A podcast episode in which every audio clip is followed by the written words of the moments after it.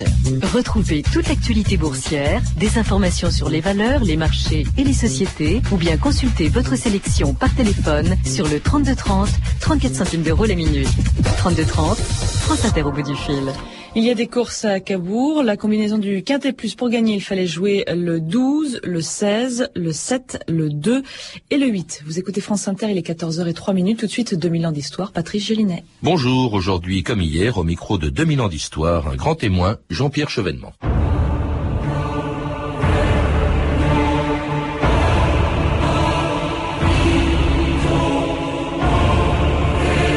Un ministre, ça ferme sa gueule ou ça démissionne. Jean-Pierre Chevènement, 2 février 1983.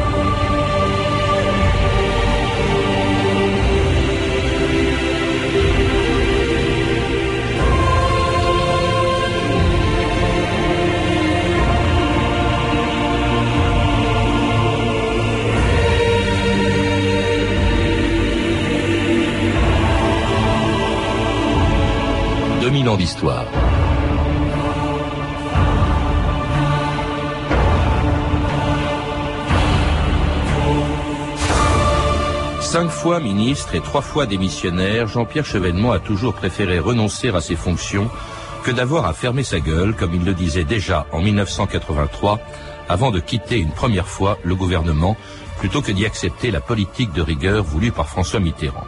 Depuis le congrès d'Épinay jusqu'à sa candidature à l'élection présidentielle de 2002, le Tché, comme on l'appelle, n'a jamais transigé avec les principes qu'il avait fait entrer au Parti socialiste au milieu des années 60 quitte à le payer très cher. Ce fut le cas en 1991, quand en pleine guerre du Golfe, Jean-Pierre Chevènement avait claqué les portes du ministère de la Défense, plutôt que d'y cautionner par sa présence une intervention française en Irak à laquelle il était hostile.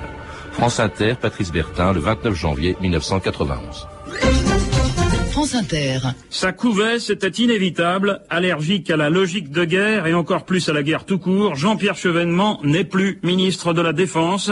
Chevènement a remis sa démission ce matin. La démission de Chevènement au 13e jour de la guerre. Réaction de l'homme de la rue, des Parisiennes et des Parisiens interrogés par Frédéric Barrère. Ça ne m'étonne pas, il est dans une position euh, terriblement difficile à tenir. Je crois qu'il a bien fait. Si ça correspond vraiment à ce qu'il pense, il vaut mieux aller jusqu'au bout de ce qu'on pense que de rester euh, solidaire de son parti politique. Vous trouvez pas bizarre que le ministre de la Défense en pleine guerre démissionne? Bah c'est lâche, mais ça va bien avec son tempérament, donc euh, c'est pas une surprise. Un ministre de la Défense qui démissionne en pleine guerre au 13e jour, ça fait désordre. C'est même du jamais vu dans l'histoire de la République.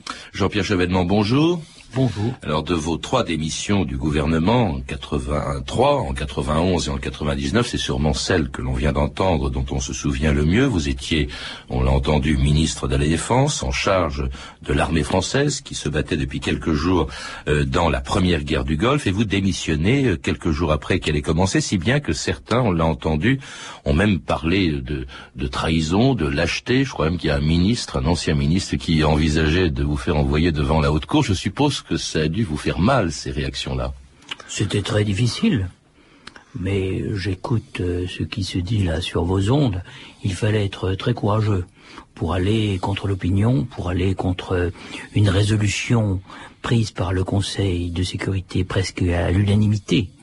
Il n'y avait que, je crois, le Yémen et Cuba pour s'y être opposés qui autorisaient la guerre. Une guerre dont je savais qu'elle était arrêtée dans l'esprit des dirigeants américains depuis le mois d'août 1990, que j'ai cherché à faire dévier de son cours, et une guerre qui était disproportionnée, qui n'avait pas pour but euh, l'évacuation du Koweït, mais de briser l'Irak, de transformer l'Irak en épouvantail pour justifier la présence militaire directe des troupes américaines dans cette région du monde où, où sont concentrés les deux tiers des réserves euh, pétrolières mondiales. Donc euh, j'avais envoyé une première lettre à François Mitterrand le 7 décembre.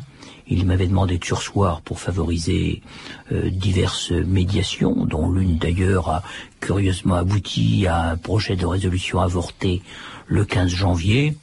Nous avons considéré, François Mitterrand et moi, qu'il y avait encore un créneau je veux dire que ça se passait après une intervention à l'émission d'Anne Sinclair de l'amiral Langsat. Je ne considère pas que le ministre de l'Intérieur puisse être euh, à ce point euh, désavoué. Donc, je ministre de la Défense, hein, vous étiez pas. Euh, ministre de la Défense, ministre de la Défense.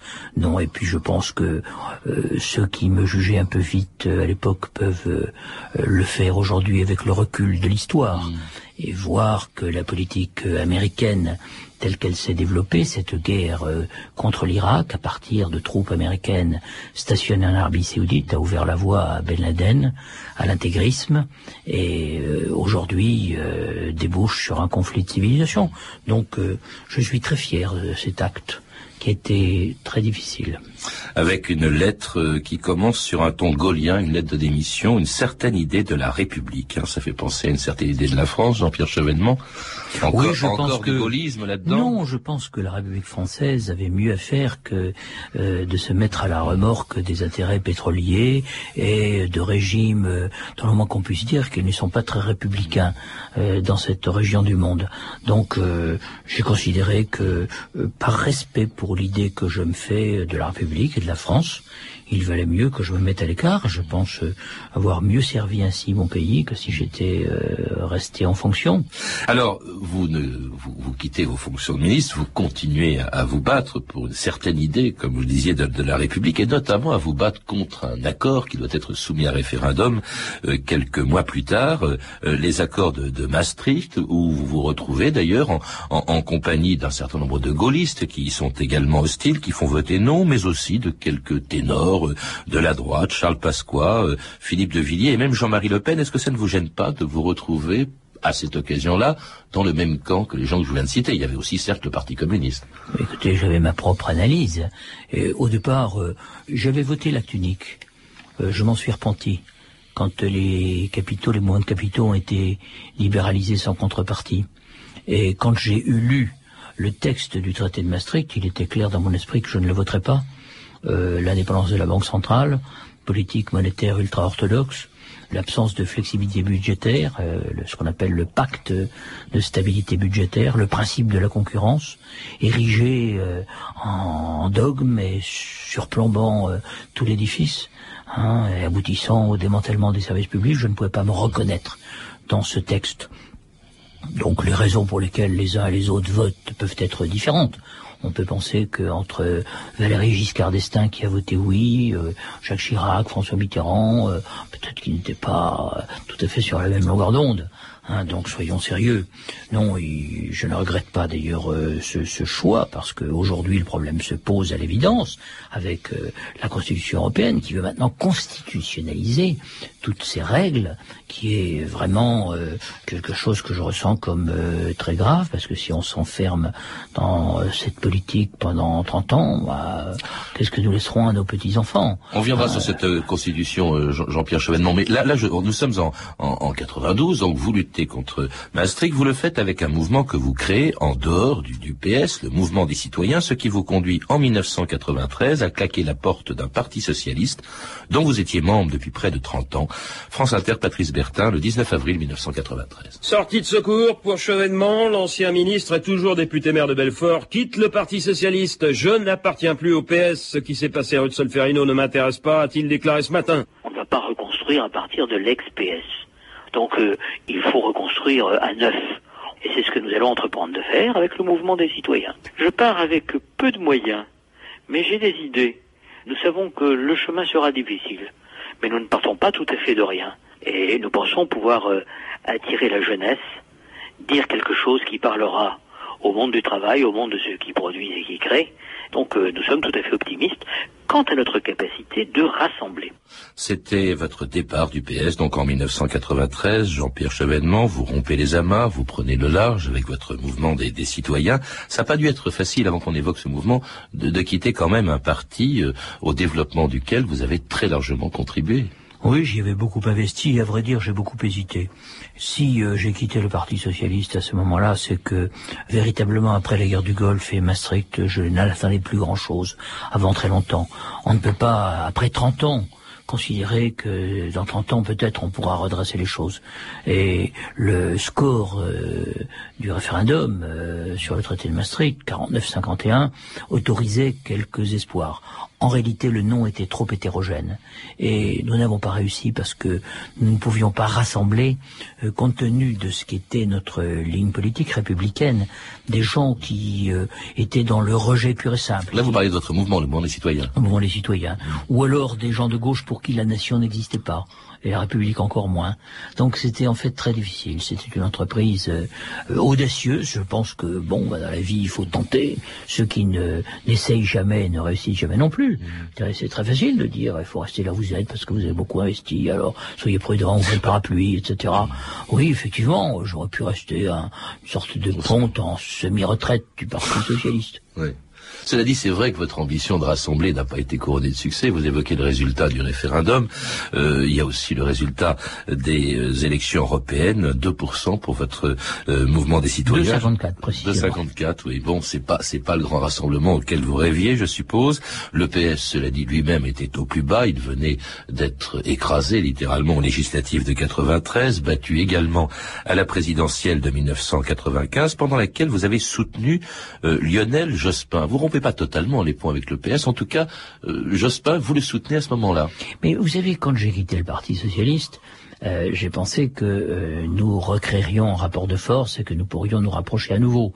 Ce n'était pas une rupture euh, brutale et, forcément définitive dans mon esprit. Le Parti socialiste lui-même ne fait pas un bon score aux élections européennes de 1994. Hein, il fait 14%. Donc euh, tout est à reconstruire.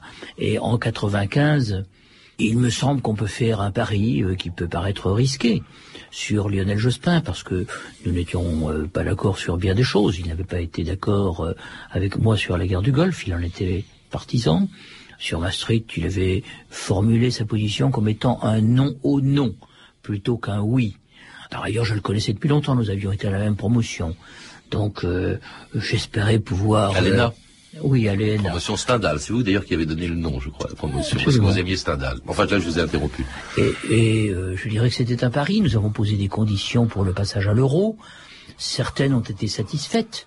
Et la dissolution surprise de 1997 a créé les conditions du gouvernement de la gauche plurielle. Alors à ce moment-là, ben, le vin est tiré, hein, il faut le boire. Mmh. C'était, je dirais, un pari.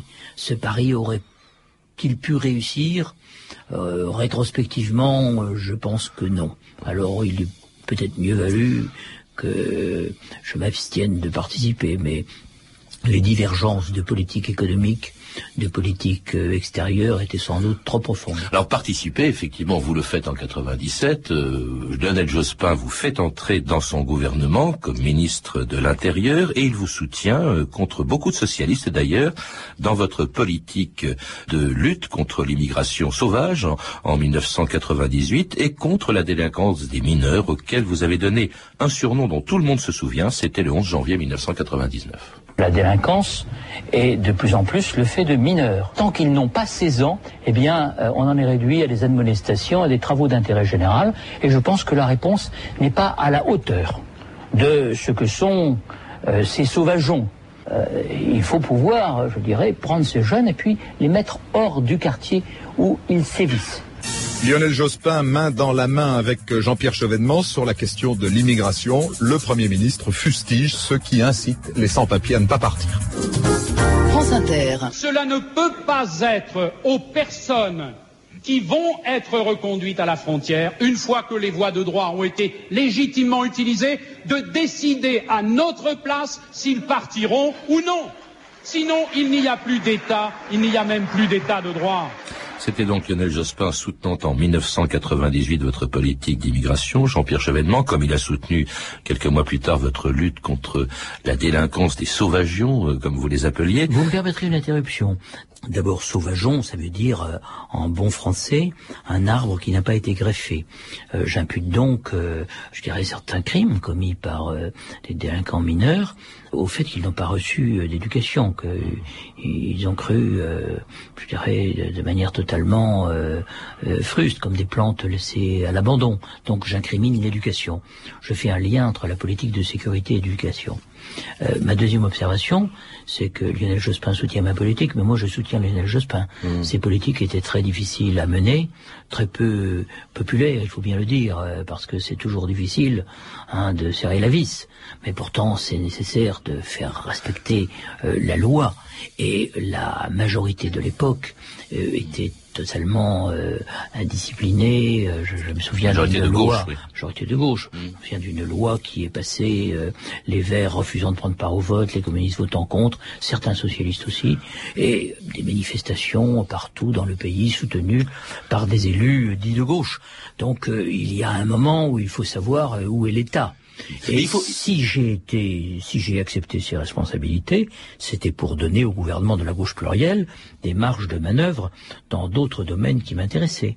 La politique économique, la politique industrielle, la politique sociale, la politique étrangère. Mais là encore, il faut bien admettre, en matière d'immigration, en matière de lutte contre la délinquance des, des mineurs, vous allez un peu à l'encontre, vous prenez à rebrousse-poil une culture de gauche qui n'est pas, en principe, sécuritaire ou, ou, ou contre l'immigration, Jean-Pierre Oui, Chevènement. mais où est Une fois de l'intérêt, plus, où est ouais. l'intérêt public Est-ce qu'on peut construire la gauche en dehors euh, d'une référence euh, euh, à l'État, à l'ordre, auquel euh, tout citoyen euh, peut prétendre avoir droit Est-ce que la sûreté n'est pas une valeur euh, républicaine et même révolutionnaire?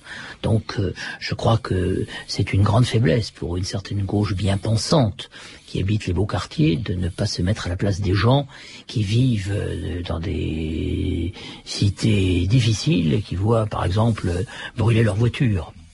Alors cela dit, vous, vous dites, vous disiez que vous étiez impopulaire. Bon, c'est peut- c'est peut- c'est peut-être le cas auprès Non, des Verts, auprès des, c'était impopulaire, c'était euh, prendre le risque de la Oui, popularité, de la popularité. à gauche. Parce que vous ne l'étiez pas, je rappelle aussi que euh, en 1998, il y a cet accident, on l'a évoqué hier, euh, qui vous est arrivé sur une table d'opération. Vous arrivez au Val-de-Grâce pour une opération bénigne et puis euh, vous tombez dans le coma. Alors là, toute la France, c'est brusquement, s'est demandé ce qui allait vous arriver. Moi, je, je me souviens très bien de ce moment-là. Quels sont les, les souvenirs que vous avez, les premiers souvenirs que vous avez après dix jours de coma, je le rappelle, Jean-Pierre Chevènement. Écoutez, je revois quelques médecins euh, qui s'affairent autour de moi. On me donne une ardoise et je peux écrire. Je suis très tuyauté, hein, plus tuyauté que, que aucun ministre à l'intérieur ne l'a jamais été. Hein, il y a neuf tuyaux qui se rattachent à divers orifices. Donc je suis quand même pas en très bon état, mais je me rends pas compte et j'ai envie de partir. Euh, je ne sais pas ce qui m'est arrivé, je n'ai rien à faire dans cet endroit. Euh, Les médecins me disent euh, que ce n'est pas possible. Euh, J'en suis tout à fait révolté. J'écris sur une ardoise qu'on me tend, primum non nocere. Je vois les médecins qui visiblement ne connaissent pas le latin. J'écris natura medicatrix. Euh, ce sont les deux premiers euh, serments euh, d'Hippocrate. Enfin, c'est le serment d'Hippocrate, ce sont les deux premières euh, formules. D'abord ne pas nuire, et ensuite la nature est le meilleur remède. Autrement dit, foutez-moi la paix et laissez-moi partir. Hein, et ils sont très inquiets, ils me regardent, et il y en a un qui dit, il ne parle plus que le latin.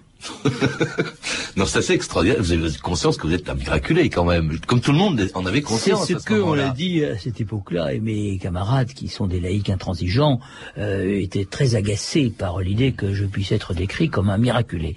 Donc Georges Sarr, en particulier, a dit il faut qu'il soit clair que si c'est un miraculé, c'est un miraculé républicain. Voilà, l'expression n'est pas de moi, elle est de Georges Sarr. En tout cas, vous ne changez pas, Jean-Pierre Chevènement. Vous revenez au ministère de l'Intérieur et pour la troisième fois, vous démissionnez pour cause de politique corse de Lionel Jospin. France Inter, Fabrice Rouel, le 29 juillet 2000. France Inter. Mon départ du gouvernement est la conséquence logique de l'impossibilité où je me suis trouvé de présenter au Parlement le projet de statut sur la Corse, projet dont je désapprouve la perspective et le contexte dans lequel il se place. En ce moment, ma pensée va spontanément vers les fonctionnaires du ministère de l'Intérieur. J'ai aimé ce ministère. Ainsi s'exprimait Jean-Pierre Chevènement ce matin dans son communiqué expliquant sa démission, un départ annoncé hier, un départ effectif aujourd'hui. Bah, S'il n'est pas d'accord avec les gens, oui, il a raison, hein. entièrement raison, moi je dis. hein. Personnellement, je trouve que dans ces trois démissions qu'il a faites, il a, il a toujours eu le courage de ses actes. Donc je suis tout à fait pour. Déjà par rapport à la Corse, euh, continuer à subvenir euh, aux gens alors qu'on leur accorde une certaine indépendance, je ne trouve pas ça tout à fait normal. Il avait pris des engagements, il suivait sa politique, donc il devait rester. Est-ce que c'est pénalisant pour Belfort? Non, pas du tout, au contraire. Moi je pense qu'il va revenir dans Belfort. Non, non, c'est très bien. Moi, je suis contente qu'il est parti de là-bas. C'était la réaction des Belfortins après votre troisième départ euh, du, du, gouvernement. Ils sont contents de vous retrouver. On n'a pas parlé de Belfort, Jean-Pierre Chevènement, mais vous en étiez quand même le député depuis 1974, le maire depuis 1983, et très présent, je crois, malgré vos, vos, vos activités gouvernementales. Oui, j'ai consacré, j'y suis né, j'y ai consacré une grande partie de ma vie, je peux dire euh, la moitié de mes semaines et ça représente des heures de travail. Mais je, je, considère que la confiance que les Belfortins m'ont témoigné pendant près de 30 ans, et d'autre part le travail euh, très gratifiant que j'y ai fait, euh, ont été euh, pour moi une source permanente de satisfaction.